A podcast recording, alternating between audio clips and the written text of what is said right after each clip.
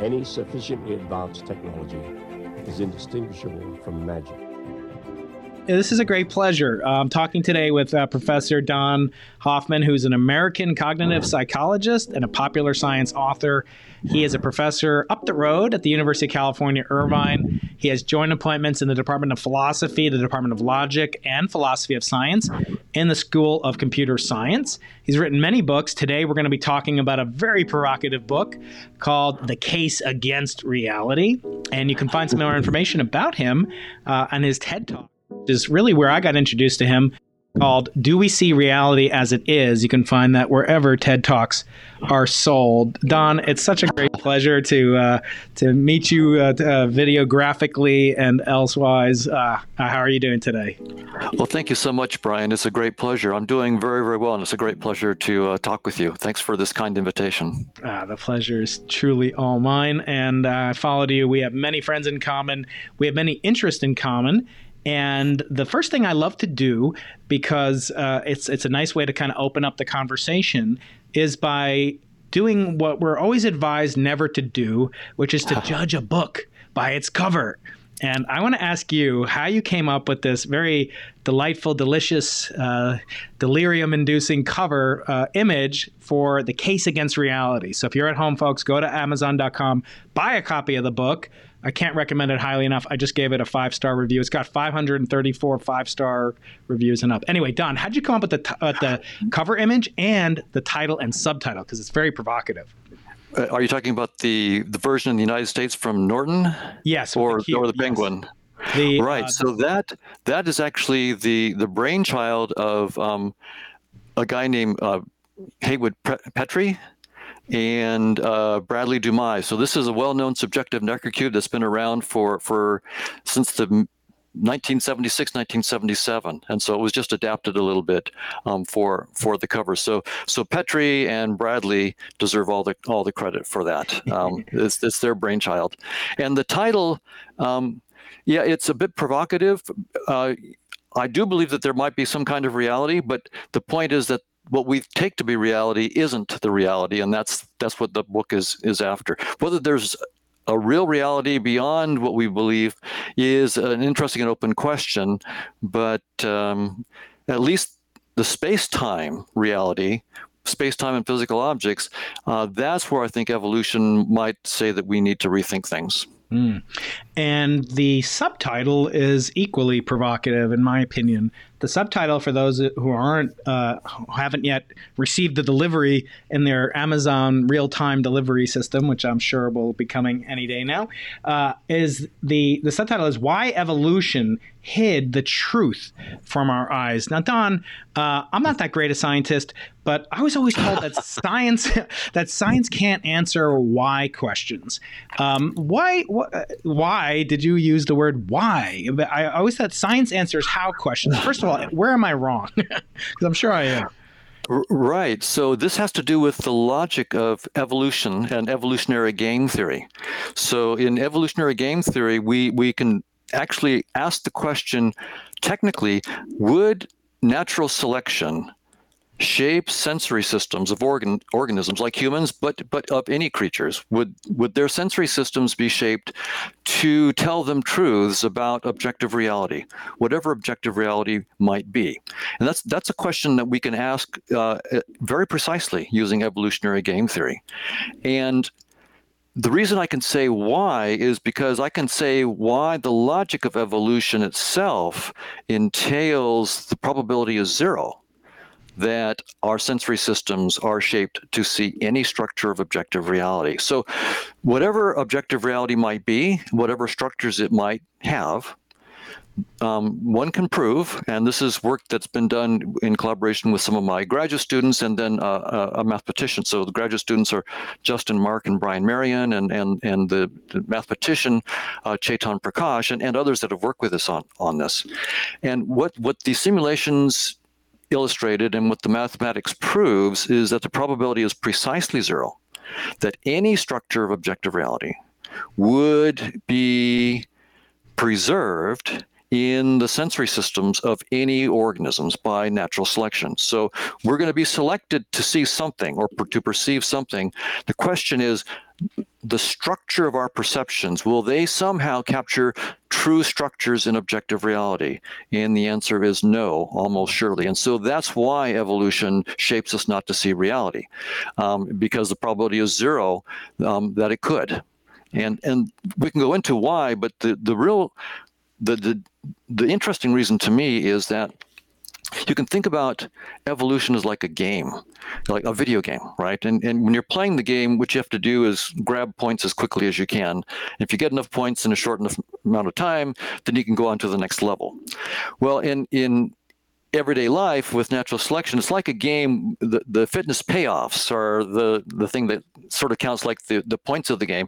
And if you get enough fitness payoffs, um, you don't go to the next level of the game, but your offspring, your genes go to the next level of the game. And, and, and so, so it turns out that the payoffs, when, when you look at the structure of these payoff functions in evolution, the payoff functions that are, again, like the, the rewards that you get in a video game, how many points you get for killing that, that alien or or you know driving that car that fast and so forth all the points that you get those payoff functions in evolutionary theory do depend on the state of the world and the structure of the world but they also depend on the organism like a human versus a, a, a cow versus a, a lion uh, its state hungry versus sated and the action um, feeding fighting fleeing and mating uh, mm. the, the big um, uh, activities of life. And so it depends on all these things, including the structure and state of the world. However, when you what we did was a combinatorial study. We can ask how many, we can look at all the possible payoff functions, we can count them, and then we can ask how many of those payoff functions would actually preserve a particular structure in the world, say a topology. We, we didn't do topology, but we did measurable structures, certain kinds of uh, groups, uh, and, and also uh, total orders. And what we find in each case is that the probability is precisely zero. Uh, a 0% fraction of the um, total payoff functions would preserve the structure of the world. Mm-hmm. So, so the bottom line is the reason why evolution by natural selection does not shape us to see truth is because the payoff functions that guide evolution don't contain the truth, almost surely. That's why. And when we think about truth, uh, of course, you know, the common parlance truth is subjective. There are alternative facts. There's fake news. Um, right. So there there is sort of a, a, theme running through the book of you know reality kind of being created as you say you know almost virtual reality without the virtual. In other words we we sort of have this headset that we're uh, encased in and it's the overlay of perception. I want to start uh, by going back to the beginning of all this at least in terms of both not only the scientific method but deep influence on me and on you i know for sure and that's this finger puppet for those of you on Clubhouse cannot see. This is a finger puppet of Galileo Galilei that yes. I whip out on occasion. Uh, he's called the father of modern science, he's certainly the father of modern astronomy. And folks like Edward Tufte and others have said that he was the first data scientist in that through his evocative sketches and drawings of the moon, he not only conveyed data, he conveyed emotion and senses, and mm-hmm. really this this connection between the retina and the objects that he was depicting to me until I read your book. I'd heard this book by this guy Goff that we'll get into in a little bit, mm-hmm. but how Galileo influenced some of the modern thinking about reality. First, can you say something about Galileo and how did he contribute to our sensation of reality and as perceived by sensorial emotion, uh, sensorial senses, for lack of a better word? Right. Um, so Galileo actually made a very interesting distinction um, between what later became called primary and secondary qualities. Um, primary qualities would be things that we think are part of objective reality, like um, maybe the shape of physical objects, the positions of physical objects in space and time. And then, so those would be primary, and in some sense, those would be real. Um, and then there were things um, that or were called secondary qualities uh, that, that Galileo he didn't use that term, but but he was pointing in this direction. Locke um, used that term and used of Locke uh, and his his writings on this. So things like taste and color, in some sense, you know, physicists might say, look. Uh, a, an object really does have a shape and a position, but it doesn't have a real color. In fact, light doesn't have color, it only has, say, wavelengths. And so, in that sense, when you see color, color is something that, that you make up. It's not really part of the reality. The reality in that case would just be the wavelength of the light. And so, Galileo made made that that interesting distinction that he, he said some of the things that we perceive are not the reality you know the real reality they're they're just our contribution but but but i think that galileo thought that other things like the positions and movements of objects their masses and so forth would be part of the objective reality um, what was later called primary qualities. And and the other thing that you know, i think many scientists would credit galileo with was I mean, he understood about the importance of making very careful experimental measurements, even about boring things. I mean, he was rolling balls down inclined planes and measuring how fast they moved. You might go, I mean, if you're trying to understand the big questions of the universe. Why are you rolling balls down inclined planes and measuring how fast they move? How how far f- removed from the interesting stuff is that? But but what Galileo showed was by doing these very careful experiments with great precision and then trying to model mathematically what you've what you've seen, you start to make serious progress on the little things that eventually are the road to the bigger questions that you're interested in. Maybe we don't care about balls on inclined planes, but then we start learning about the deep, deep laws of nature, and then they start to open us up to new ways of thinking about what's going on, and that's the, the big payoff. Right, and of course, you know I've talked about this in my book, "Losing the Nobel Prize," that that Galileo is deeply influenced by the senses, and in fact, in one of the passages that uh, Tufte, I think I'm pronouncing, I never know how to pronounce his name. Is that right, John? Don Tufte? Tuft. There's a, there's a famous physicist, 't Hooft, uh, who won the Nobel Prize. I'm trying to get him on the Into the Impossible podcast. We'll see if that'll work out. But certainly to get Tufte on would be uh, Tuft would be great as well. But he calls it, uh, you know, in this passage where he calls him the first uh, data scientist, he uses this passage about the Pleiades, which are also known as the Seven Sisters or Subaru, if you happen to speak Japanese. Uh, and this is a small asterism that we can see tonight from anywhere in North America mm. that is in the shoulder of Taurus the Bull. And these are uh, really these, beautiful uh, set of stars that are young and hot, and they're surrounded as as hot young Hollywood stars often are by an entourage. And this entourage is in the form of a nebulosity, a glow. And Galileo said uh, by observing the nebulosity, he thought that those were merely uh, unresolved stars that his telescope was incapable of resolving. Right. And right. if he could resolve it, it proved that by what he calls visible certainty, we have destroyed the arguments that have for so long vexed philosophers of previous generations. So, first of all, I love that he's a physicist. Of course, he has to uh, he has to like poke fun at philosophers. Uh, right, but right, but secondly, right. that that something can be proven visually is a very perilous uh, proposition, in my opinion. To what extent can we use perception uh, as a motivation for achieving scientific proof or consensus whatsoever? Is it not a fool's errand? That's a great question because the evolutionary argument that I just gave says that the very language of our visual perception and all of our senses is the wrong language to describe objective reality. If uh, that's of course taking evolution by natural selection as our starting point.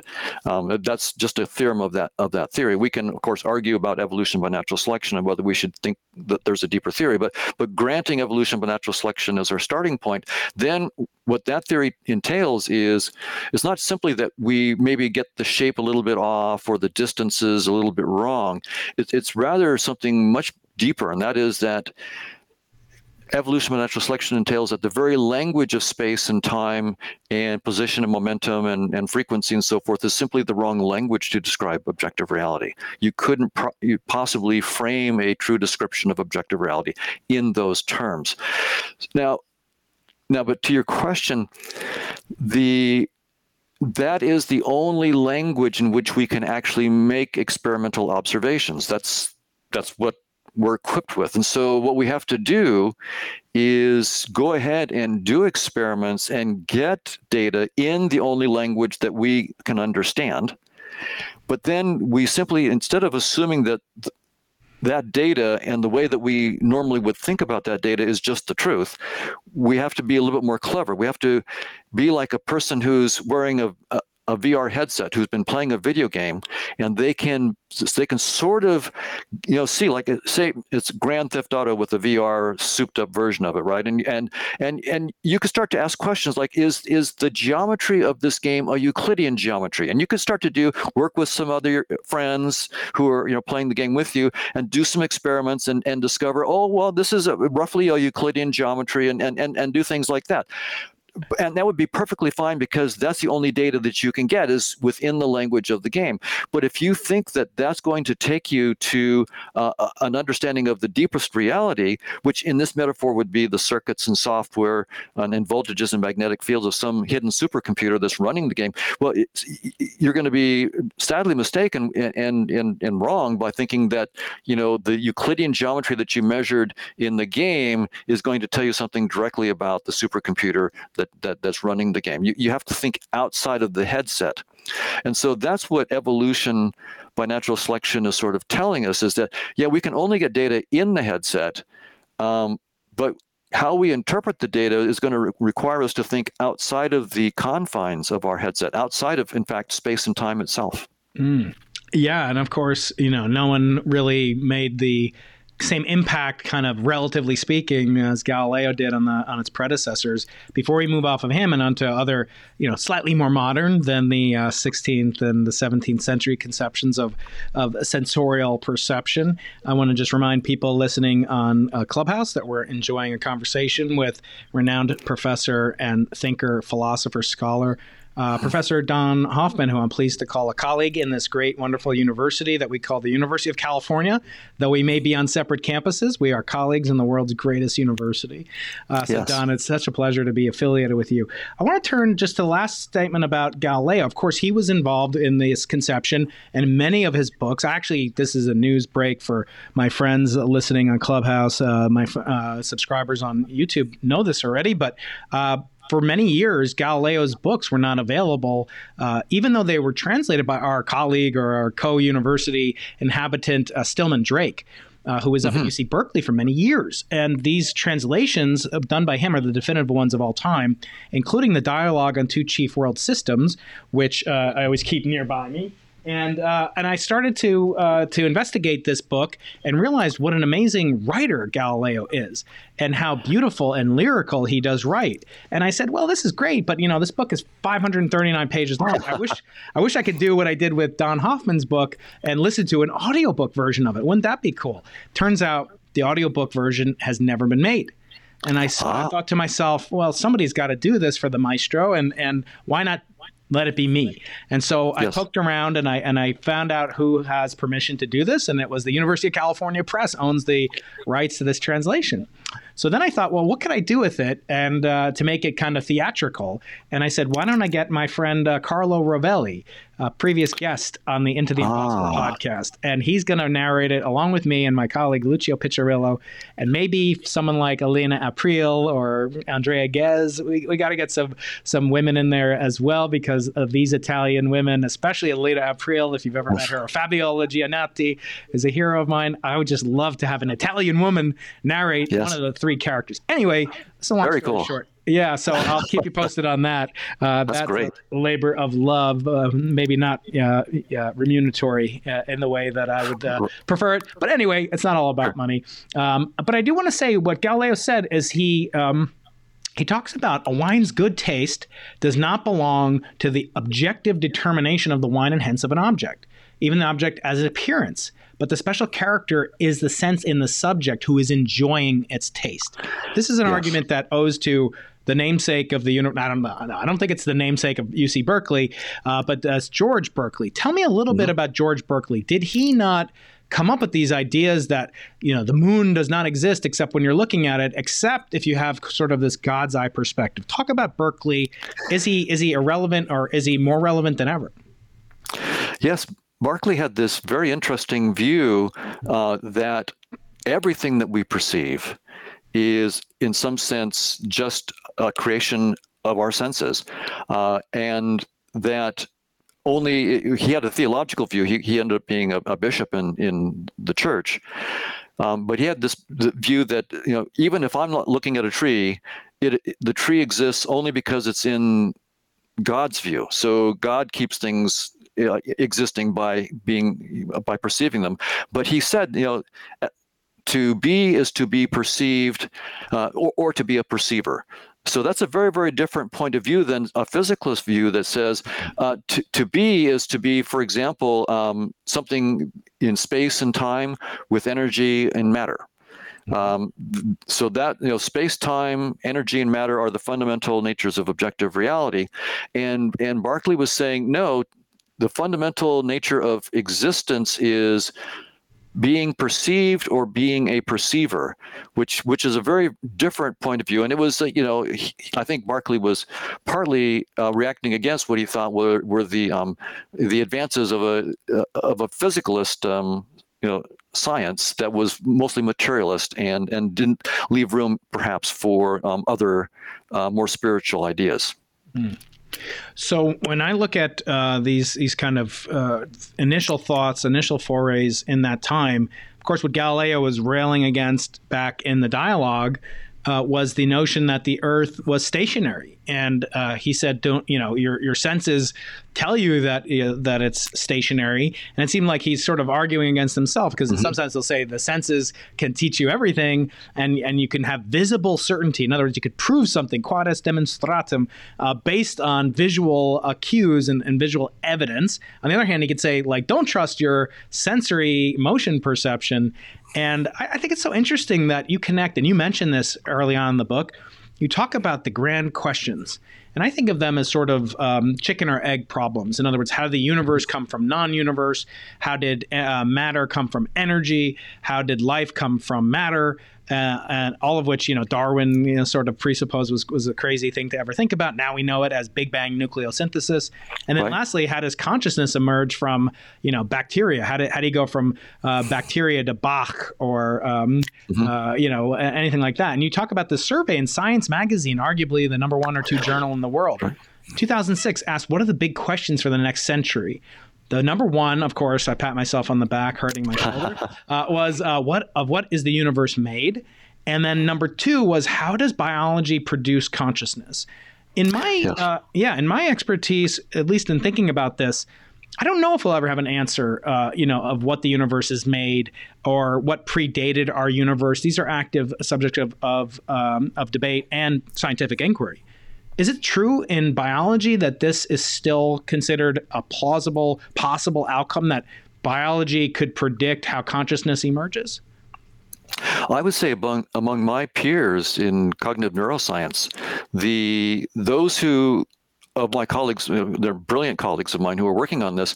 I would say that 95, 99% of them uh, take it for granted that um, in human beings and other animals, conscious experiences are a product of brain activity.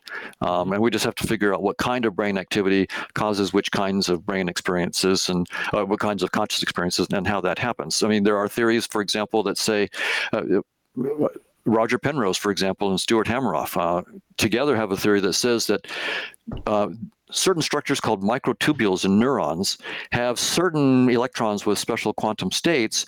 And if you can get an orchestrated collapse of these quantum states uh, using some of uh, Penrose's ideas about you know, gravitational collapses of, of quantum states. If you get the right orchestrated collapse of these quantum states, then that will cause conscious experiences. That's what consciousness is. Others say that no, it's more like the architecture of how information is passed through the nervous system, through through the brain. Um, certain information that's broadcast widely is going to be conscious. Information that's sort of stuck in certain parts of the architecture and isn't uh, widely available throughout the entire system will not be conscious, but if it's broadcast widely, it will be. So this is the so-called global neuronal workspace uh, theory. Bernard Baars and other are involved in, in this. And then there's one that says, um, well, it, it's more like sort of causal computational architectures that nervous systems or, or other physical systems might have. This is integrated information theory that says if you have the right causal computational architecture, then and it has something called you know, high integration of, of, information. They call it phi, high integrated information, but called phi. Then that will lead to or or be conscious experience. And so so the idea is a, a reductionist idea you start with space, time, and matter and physical objects, and then you have to show from those foundations how consciousness emerges. And, and that's part of a bigger picture of, of which you're far uh, better aware than me, which is the Big Bang cosmology. And the idea is that you, at the Big Bang, there was only space, time, and energy and matter. Um, there was no life and there was and so that took hundreds of millions maybe billions of years before life came around and then who knows how much longer after that before consciousness came around. So surely it must be that consciousness emerges from space-time and matter. Uh, so that's why most of my colleagues are reductionist in, in this way. Mm.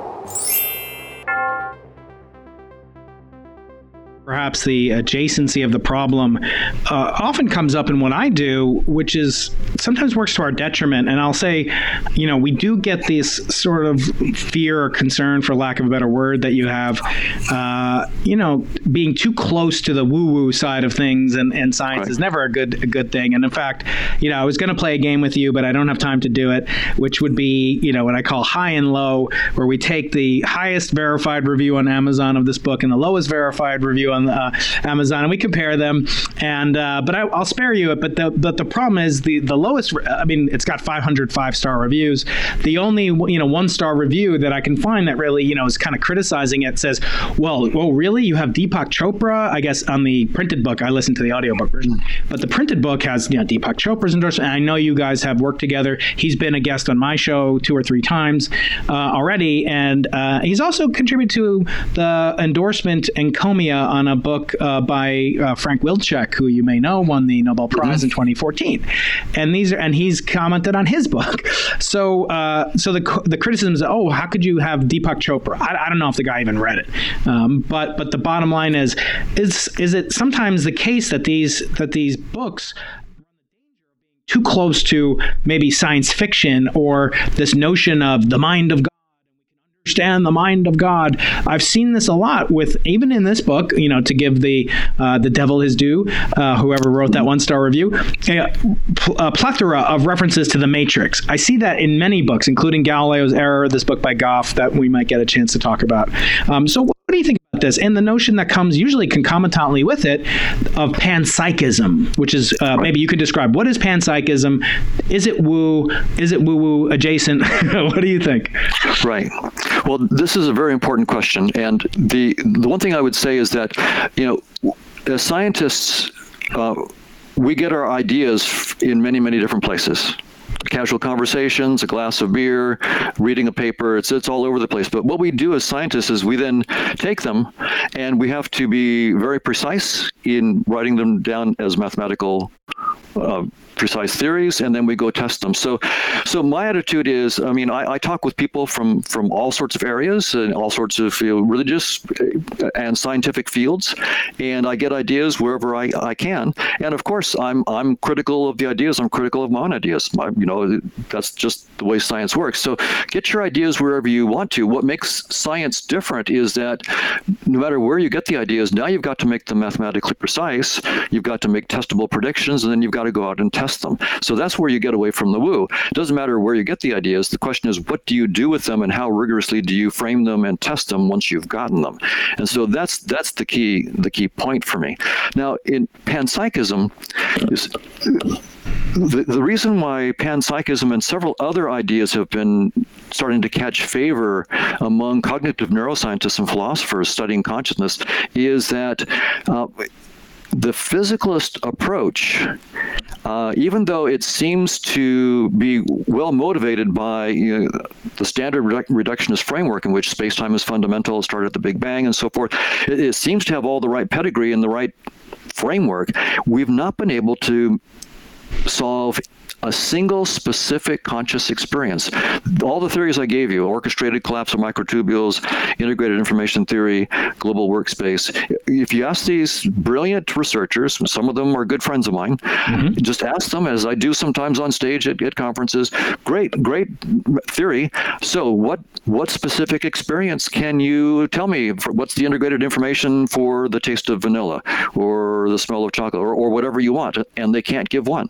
So, the, the weird thing about it is that uh, no physicalist theory of consciousness to date can explain even one specific conscious experience and say this is the particular causal computational architecture, the right integrated information that must be the taste of vanilla. It could not be the, the taste of chocolate, and these are the exact reasons why. And if you made this particular change to the causal architecture, it would necessarily change it into the smell of a rose. There, there's just nothing like that on the table. And and and the hard thing is that that it's not like we go, oh well, but we can see how we could do it. We actually don't see how we could make that connection. How are you going to go from a causal computational architecture or a global, you know, broadcasting to that must be the, the smell of, of a rose? How, how do you do that without a big leap? And so that's been a, a big, big problem. So this is then that was one thing that led me to begin to question the whole reductionist framework and to ask evolution. I mean, is that a, you know maybe space time and, and matter and objects aren't the fundamental nature of reality. And an evolution come back, comes back and says they aren't. That's the wrong language. But in panpsychism now what we have is a move to try to come at things at a different tack. The idea is if you can't boot up consciousness from space time and matter maybe you can somehow get consciousness coming in as a primary concept. Now, it there's two ways that this is done. One, is a, a, a, monist way in which you say, okay, let's just start with consciousness as the only thing that there is. So we have a mathematical model of consciousness on its own terms, and we have to then show how space-time and matter emerge. Or you can have a more of a, a of a dualist kind of version where you say, let's let's say that there's um, physical stuff and, and a structure, and also consciousness, and have them somehow interact. Uh, the way panpsychists work is they there are many versions of it, so I'll, I'll pick the one that I think is the, the most common version. It, it says, look, um, physics gives us these equations for how matter operates and how the world works, but it doesn't tell us what's inside the equations. It's just it's just how things operate, but it doesn't tell us what the intrinsic nature of those things is. So maybe when we talk about the wave equation of an electron, maybe that you know that equation is just how something behaves, but it's not telling us what it is that behaves. What is an electron really, or what's inside the electron? And so panpsychist says, well, maybe there's some consciousness there. Maybe what's really going on inside electron is that there's some consciousness. And so, so the idea is that the certain particles or certain combinations of particles, like maybe uh, a, a, new, a, neutron, which has you know three quarks in it, that that might be conscious as well. So quarks are conscious or have consciousness. Three quarks together can make a proton or a neutron, and and those are conscious. But some combinations, like the things that go into making a rock, maybe that's the wrong kind of combination, and so a rock isn't conscious. And so so the idea there is to I mean, it can be run in a dualist version. Sometimes they call it a neutral monist version. It's it's a little slippery. Uh, I, I tend to think of it somewhat as as dualist, but but I think others who are panpsychists might disagree. But the key point is that there's you take the laws of physics and where you find an entity like an electron or a proton or something like that, you can put consciousness as the intrinsic thing that's actually being governed by those equations. Um, now, I myself am not a panpsychist. I, I, don't think that that approach, at least the one I just described, is is radical enough. I, I think that there are good reasons on physics grounds to think that space-time itself is doomed, that space-time is not fundamental, that that physics, even if they are not interested in consciousness per se, um, that physics itself has to look for something deeper than space-time. And this is work by Nima Arkani Hamed and, and other physicists who who will give arguments from you know gravity and its interaction with quantum theory that, that say that you know you, you, th- there are no local observables in space space-time. Um, there's just no, it, it, cannot be fundamental. And they're looking for deeper structures. They're finding things like an amplituhedron, associahedron, cosmological polytopes that are deeper structures that, that have no Hilbert spaces, so there's no quantum theory. They have no locality, uh, you know, no Lorentz invariance uh, themselves, so they don't care about locality in space time.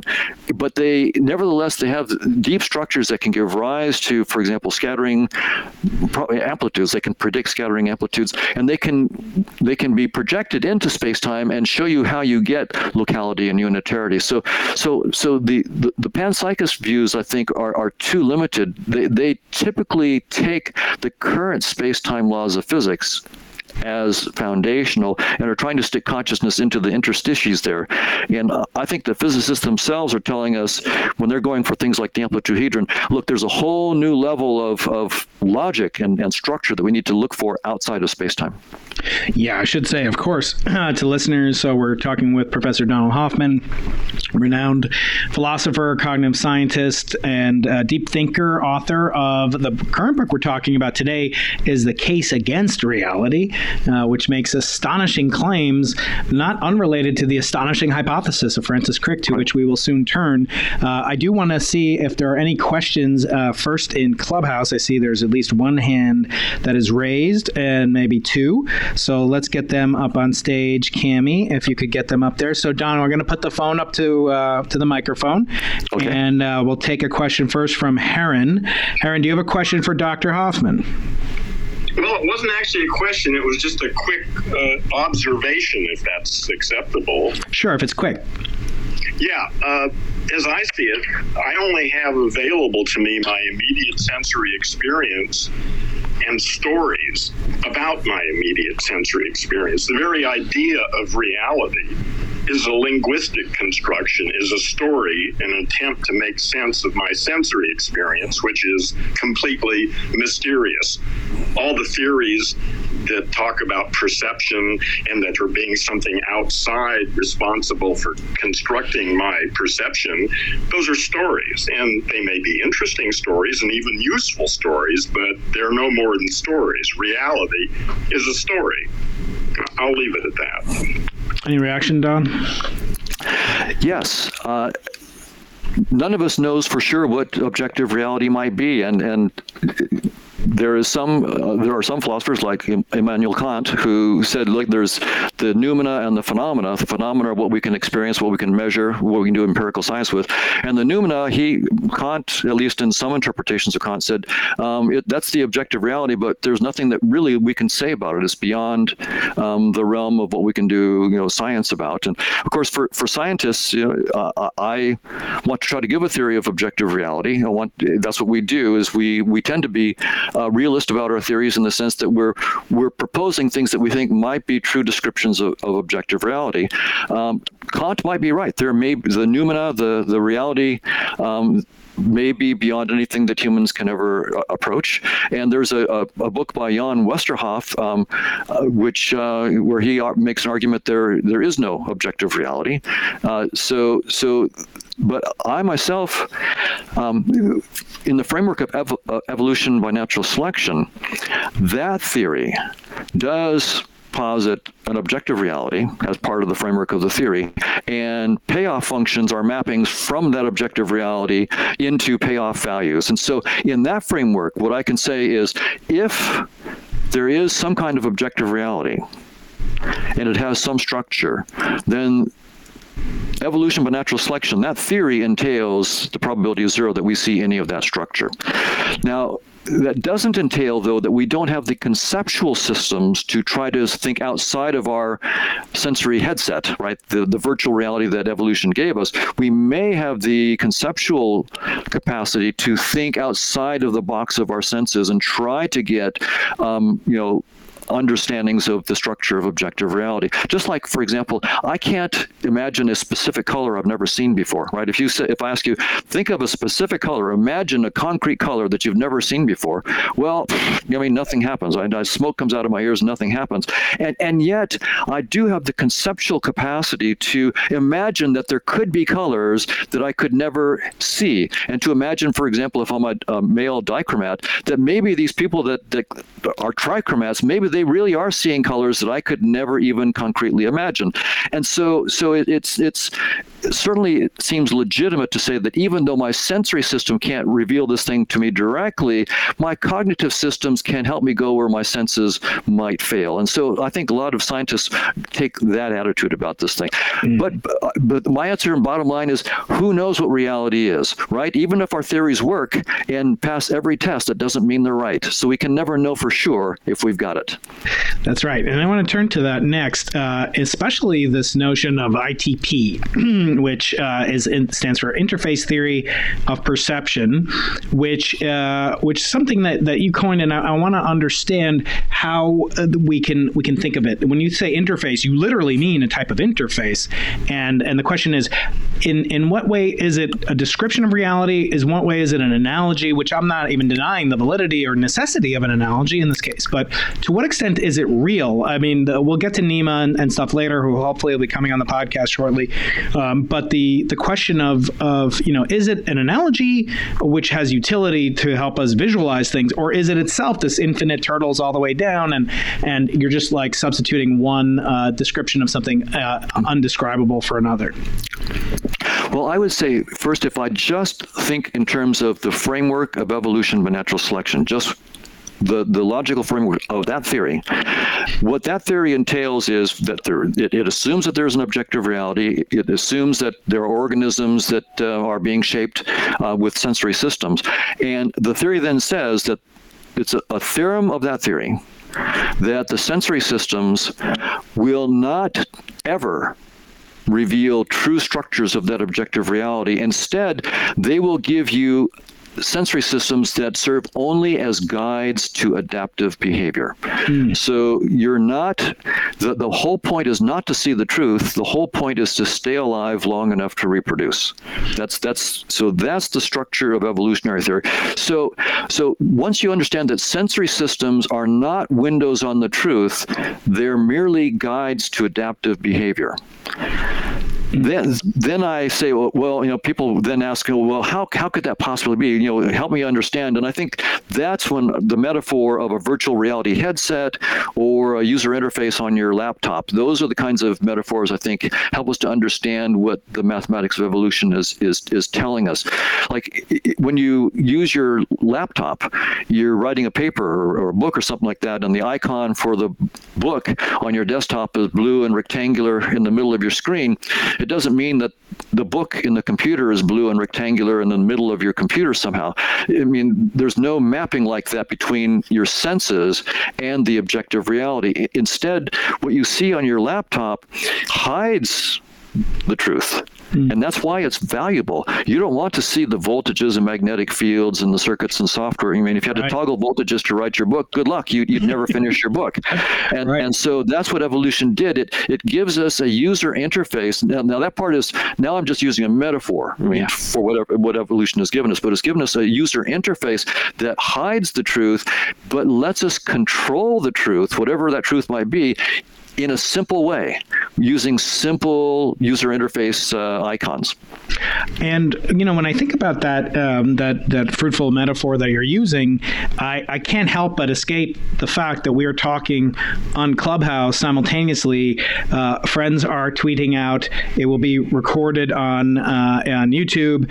It will have a uh, it will have a, a lifelong presence, perhaps uh, forever. But you know, there's a distinction. I hope to get you on uh, on on Clubhouse by the end of this conversation, or teach you how to get on, as I have sure. so many people before, because so many people did it for me. But what's nice about Clubhouse is it's purely audio, so you just drop in, listen. I'm going to take more questions. Uh, we're speaking with Professor Don Hoffman, UC Irvine, friend and colleague, and uh, and, and and really a, a titan of this field with novel, innovative, and testable ideas, and that's what I think is so draws me to what you do. And and we might disagree about you know certain aspects of it, but of course you are uh, far more eminent in this domain. But what's interesting about Clubhouse is that it's a very low bandwidth thing. I mean, only I can talk, or only you can talk, or only one of my uh, the people that are up on stage or soon will be can talk. So it's it's a single channel, so to speak. Whereas Twitter, we can read really fast, we can perceive information really fast, mm-hmm. read hundreds of words per minute. I always say, like some of the people, probably some people that are listening to us right now, wish there was a two x speed uh, for Clubhouse the way there is for uh, listening to podcast. Uh, but you and I speak pretty quickly, so I think I think I think we're doing okay. But um, but the bottom line is Clubhouse acts as a filter in a certain sense, and mm-hmm. it is almost as important what information we choose to discard as the information that we choose to get past the filter. And so you're arguing that evolution has designed adaptive filters. We call them PID, proportional integral derivative, feedback circuits, etc. But there's always a lossiness to any filtration system. And I wonder, in the evolutionary framework, um, you know, there are some things that it's clear that we derive pleasure from them, but it's not clear that it's a fitness boosting as a metric. Uh, for example, music. When I'm listening to music, I'm perceiving there's tons of things that are going on, uh, or, or and I smell a smell. That might be more easy to see what the purpose is because maybe it reminds me that it's dangerous to ingest that. But where there's music, where it doesn't seem like there's a fitness payoff in the human, I, I agree, in birds and whales, probably. I don't know. I'm not a biologist uh, but but the point is, what is the purpose, evolutionarily speaking, of this most august, you know, kind of uh, uh, trait of the human species to make music for no purpose whatsoever? It seemed biologically wasteful, at least from a novice perspective like mine. Right. So evolutionary psychologists have thought a lot about this. Uh, Steven Pinker has has got some good ideas. He calls uh, music um, auditory cheesecake. it's you know something that uh, cheesecake sort of hits our senses in a very very strong way. All the positive things, right? We, uh, in some sense, in the case of taste, we you know fatty foods are really good for us. They have high calories. Sugary foods are, are really good for us. They we, we need the energy and so forth. And in during the Pleistocene, it was hard for us to get these things. And so if we find a food like cheesecake that has all of them, um, you, you would never find perhaps cheesecake during the Pleistocene. But now that we can make it, it hits all the things that were shaped by evolution during the Pleistocene. And so so we go for it. So in the case of auditory stuff, um, we do use auditory information to tell us, um, for example, who's attractive. Some people's voices um, are more attractive than others, and that will have some correlation with the reproductive fitness of that person. Um, so, you know, the, the voice of a 99 year old um, has certain qualities to it that are different from the voice of a 21 year old, and we pick up on those qualities, and we can infer something about the age of the person. And that, in terms of reproductive potential, then leads to certain you know, attraction or, or not. And so those kinds of arguments can can be given for why we find certain patterns of auditory um, stimulation more attractive than others because they in the past and in the present are, are correlated with um, with reproductive potential and, and and fitness enhancement. So in music now what, what happens is just like with with you know cheesecake you start to someone figures out to, how to put all these wonderful ingredients together and you get something that you would never perhaps ever heard in nature uh, but now it's like cheesecake which would never exist in nature until we put all these ingredients together. So that may be one aspect of it, but there may be more also to music in the sense of a social, joint, um, cooperative and bonding experience that comes from music. So, so again, you know, tribes in our evolutionary past,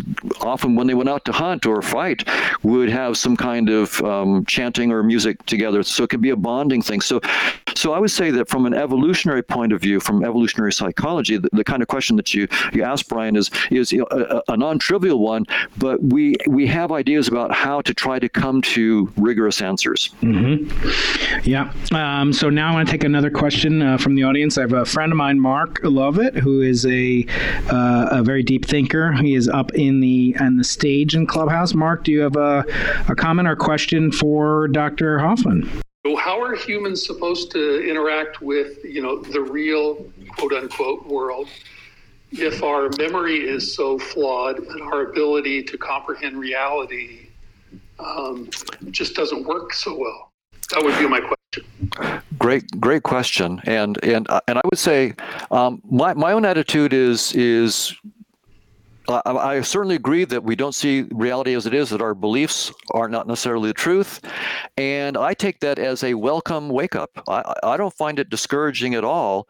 It's, it's, a wonderful realization. It's, it's like someone that's had a VR headset on all their life and, and they thought that the virtual world that they were in was the fundamental reality and you finally tell them you know what everything that you've seen is just a virtual reality headset and i'm, I'm about to take the headset off well that's that's good news. So science has the tools to try to go beyond just what our senses tell us. Um, and and so I think that you know we can never know if we've succeeded, but we don't have to give up. So eh, I think this is a, a, fabulous time actually in the sciences. Science, I would say, from this point of view, from an evolutionary point of view, for the since Galileo, we've been sharpening our tools by understanding our headset. So we've really learned how to use experimental and mathematical tools. We've studied our headset. We we really have done it so well that our theories are now so good. Evolution by natural selection, quantum field theory and gravity are so good that they tell us space-time is not fundamental. They're telling us you've been studying the headset. That's an incredible vindication of science. It's telling us that even though you assumed that you were looking at the truth, uh, you're not. You're just looking at a headset. But now use those same tools to try to come up with theories beyond space and time. And the way that you test those ideas is to take make them mathematically precise. So, like what Nima is doing with the with his structures outside of space-time, like you know, the amplituhedron or something like that, make them mathematically rigorous, show exactly how they project into space-time, and see the predictions that they make there. And if you can, then you can test them. You can you only see things in your headset, so that's where the experiments have to be done in your headset. But you can still test models outside the headset as long as you have a mathematical model about how they project into the headset. So that's what science is now going to be up to. We're taking our first forays out of our headset, out of space and time, and science is up to the task. So this is a, for me, an exciting opportunity and, and, and not a time to be um, discouraged. Mm. Very good. Uh, question from uh, my friend and collaborator in all. Th- I should point out, by the way, Don, do you know that Galileo actually invented an actual VR or AR headset, which was a uh, type of uh, chronograph that was based on a telescope, a telescope looking at the moons of Jupiter. So you'd wear this helmet and you'd look at the ah. moons of Jupiter and it would have a telescope built into it and you'd augment your reality, your vision in this case, and you'd be able to see the moons. And this is a huge problem back in the 1600s to tell time. And in fact, he was impelled by the desire that impels many of us professors to make money and to capitalize on. no, I'm just kidding. Uh, we're not all Don. I, I, shouldn't. I shouldn't accuse him of my own venal motivations. But, but Galileo had this uh, VR headset that he put on that had a telescope, and uh, he didn't win the longitude prize, but uh, but eventually uh, it was per, it was it, it was and is used to do many other some say more important things like test and measure the speed of light and its constancy throughout our solar system. Uh, I didn't know that. That's wonderful. Yeah. Question from uh, Max Abitbol, who's a colleague of mine. Dr. Max, would you like to ask uh, Dr. Hoffman a question?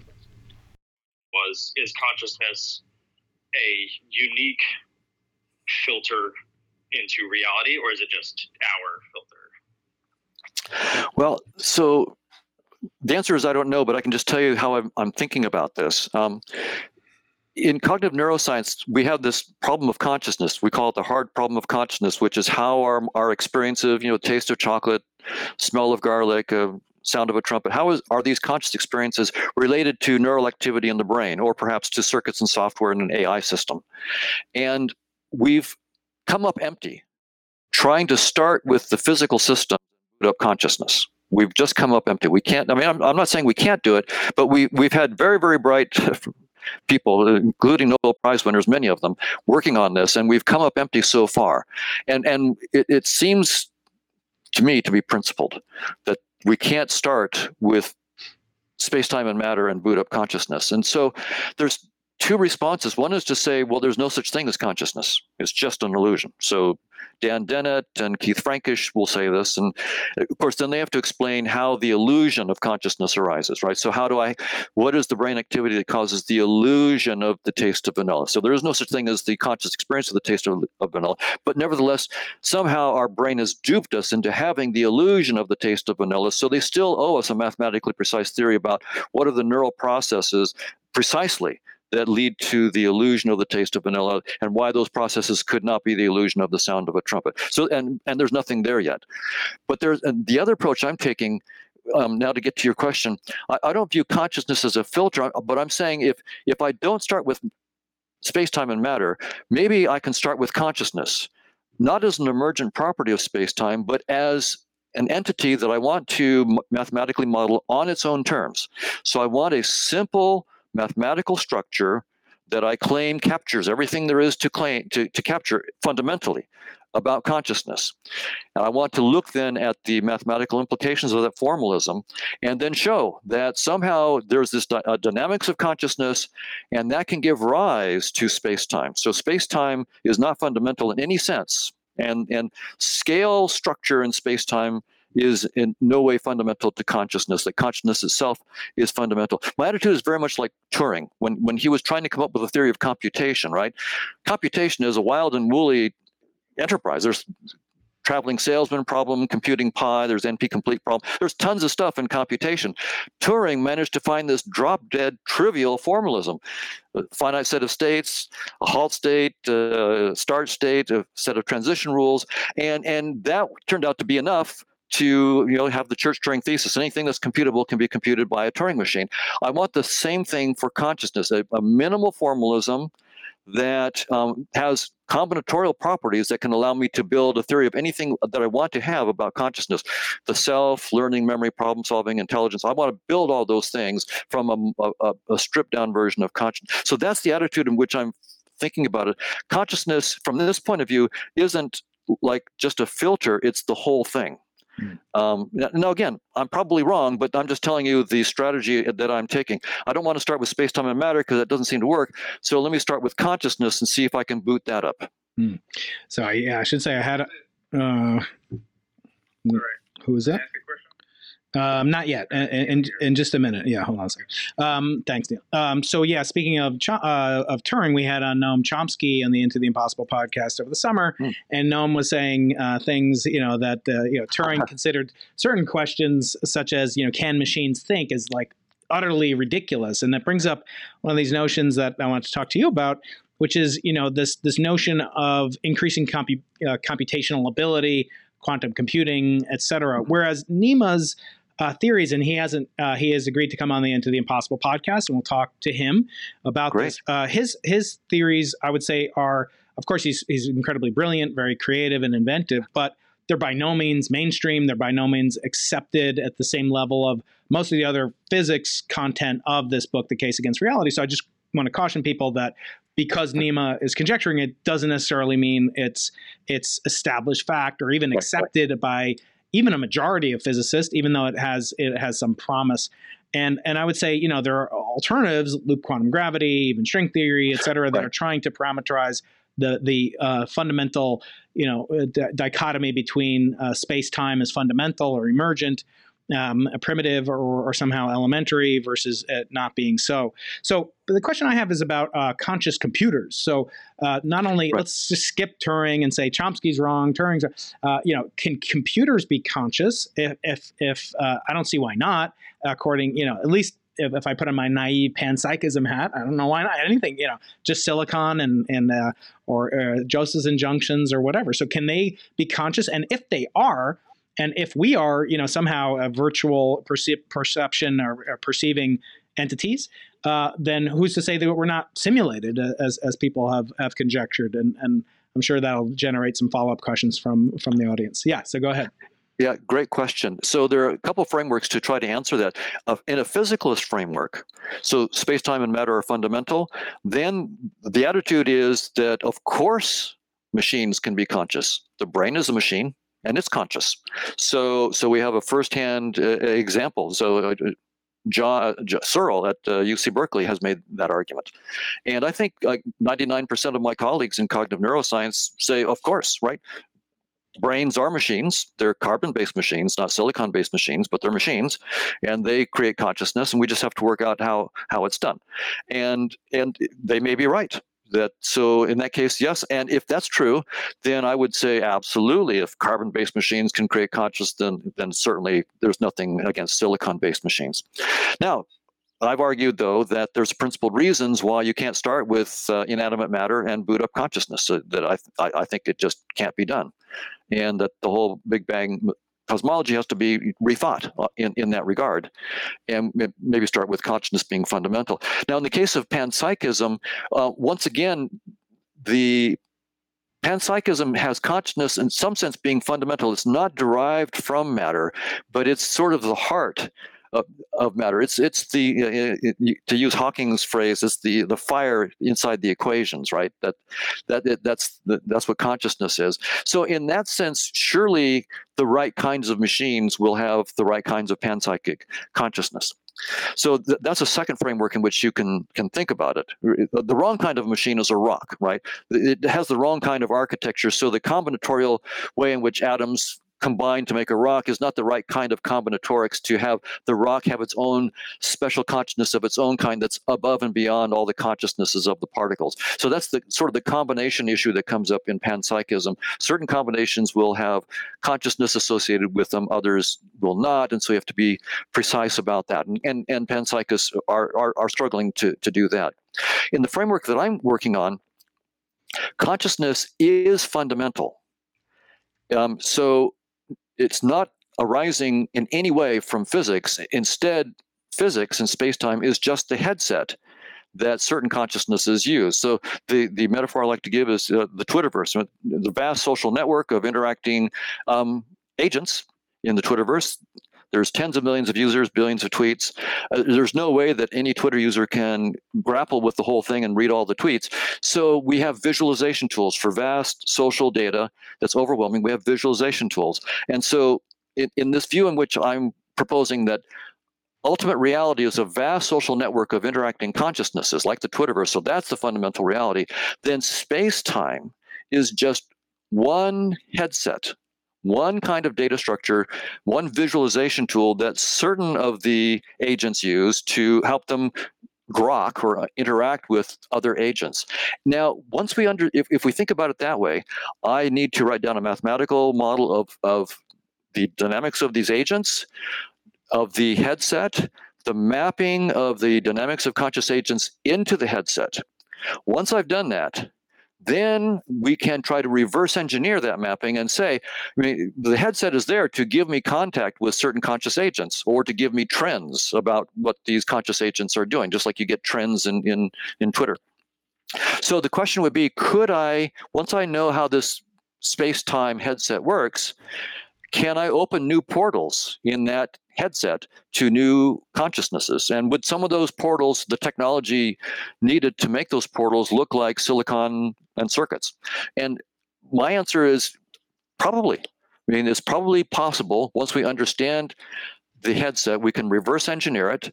Right, right now, my headset, when I see your face, I've got a portal into your consciousness, fallible but genuine portal into your consciousness. So we know that this headset, uh, under this framework, gives us portals into consciousness. Could we have a precise enough understanding of this headset and of its relationship to conscious agents that we could reverse engineer it? I think yes, and I think some of the technology may look like uh, artificial intelligence, mm-hmm. but we wouldn't be doing it in a reductionist framework. We're not starting with circuits and software that are unconscious and booting up consciousness. We're starting with consciousness and a headset that's been constructed by conscious agents. We're reverse engineering it to open up new portals to other conscious agents. So it's a completely different framework. Talk a lot in the book about experience, mm-hmm. and I've been thinking about a quote I heard from Sam Harris once, which was, which is something to do with, um, you know, that the most valuable quantity in life isn't time, you know, because time we waste. Uh, everyone says, you know, money is so valuable. No, you can make money back, but you can't make time back. You know, if I ask you, Don, you know, could you, would you like to trade this last two hours of, of your generosity? You'd probably say, yeah, give me that back. I'd love to have that time back to play with my uh, my friends and do whatever I want. But but in reality, it's actually, according to Sam Harris, it's attention right? So you have a cer- certain amount of attention, and that's the most conserved quantity because we all have time to Mhm. watch. You know, Lord knows I've watched a lot of cat videos, but I've been thinking a lot about it, and I and I can't I can't help but ask you in, in the remaining minutes before we wrap up. Um, and I want to ask you something. It, it, I actually think the most valuable, precious commodity is innocence.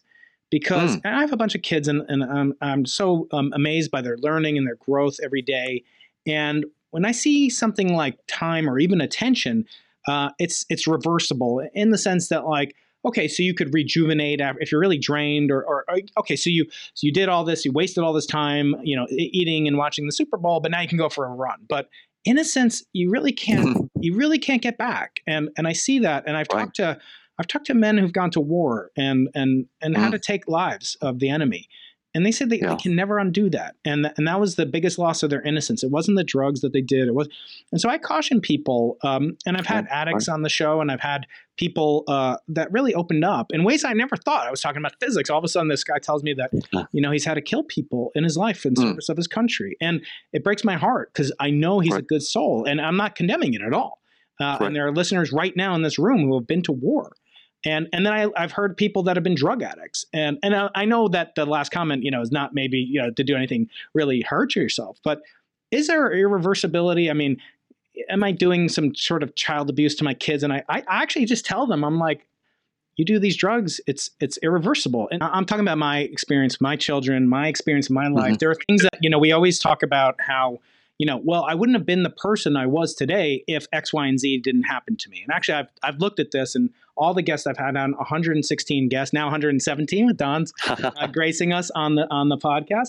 Uh, but uh, but you know, thinking about you know kind of the experiences, and yeah, I wouldn't trade anything. I wouldn't, you know, I, I am the result of all my experiences in a certain sense. But again, I'm just asking Don, you know, from a from a neurochemical perspective, uh, are there is there you know a possibility that that certain drugs are not um, are one way ratchets and pawls in the in the Feynmanian sense that it can only go in one direction and for people like me perhaps uh, shouldn't shouldn't try it. Uh, by the way, I might have a more addictive personality. Uh, I know I have addiction to food and I'm addicted to love. Uh, uh, but but the point I'm trying to make, Don, is is there, are there drug experiences that you really can't come back from? Uh, yes, I, I think that there are some, of course, that are that may open your mind and be harmless, and others that could be irre- irreversible. And there's going to be individual differences. So, you know, you are taking a, a chance, just like if you have dinner and, and eat mushrooms, you're taking a chance too, right? So, I mean, some I have friends that uh, eating a mushroom is fine for me, but for them, it's it's irreversible. So, so there are we, we are taking these chances. I, I think, you know. Having a hit of marijuana is probably not going to. If I did that, it would Sure. it would have no long term effects on me and my the benefits may outweigh the the, the risks. Um, and I, I have good friends who have done many many trips on on five, and uh, are are, you know are, are psychonauts. They they just really go out there and they come back and they tell me all sorts of interesting things. And right now my attitude is um, I, I hear what you're saying, and uh, uh, you know I don't need to go there right now myself to do the work that I'm doing. That's trying to put um, structure and and um, mathematical understanding to the kinds of things that you're you're talking about. Um, but you know, others disagree. Uh, you know, my good friend Annaka Harris um, suggests Yeah. that I would be in better shape if you know, and better able to move forward on on these ideas if I had firsthand experience.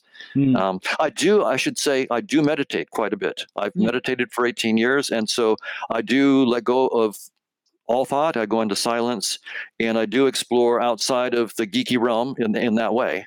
Um, and but there, I don't feel like I'm very much in danger of injuring my brain. Mhm. Very good. So I'm gonna need to wrap it up um, in just a second or two. I want to just reiterate: we're talking to Dr. Donald Hoffman, who's a professor at UC Irvine, just up the road, and uh, and and really an influence. Um, and so uh, so I want to just finish up with uh, just one of the questions that I normally ask my uh, my guests who honor me by their presence, and uh, and that is, you know, sort of advice to your former self. The name of this podcast, Mm. the Into the Impossible Mm. podcast, and that comes from Arthur C. Clarke, who you quote in this book, the very famous line: "Any sufficiently advanced technology is indistinguishable from magic," and that is Yes. uh, how I open every one of these podcasts, as you'll find Mm. out when you listen to the audio version of it. Uh, his second law is that for every expert, there's an equal and opposite expert. And his third law, and we all know that in the faculty club. I love to Sure. love to drop that little humdinger on people. Uh, but the uh, the last uh, law that uh, derives uh, the, the the der- derivation of the name of this podcast is the only way of determining the limits of the possible is to venture beyond them into the Mhm. impossible. I want to ask you, Don, advice to your Yes. former self. Um, if you could go back in time and tell a 20 year old, 30 year old Donald Hoffman one piece of advice that would give him the courage to venture into the impossible as you have done, maybe enabling something new and in, at an earlier phase in, in your life, what would that piece of wisdom or advice be? Well, I, I'd tell myself a couple things because I think there's a couple things I needed to know that I didn't know. One is um, listen to authorities, but be willing, after you've really studied them, to argue against them vociferously.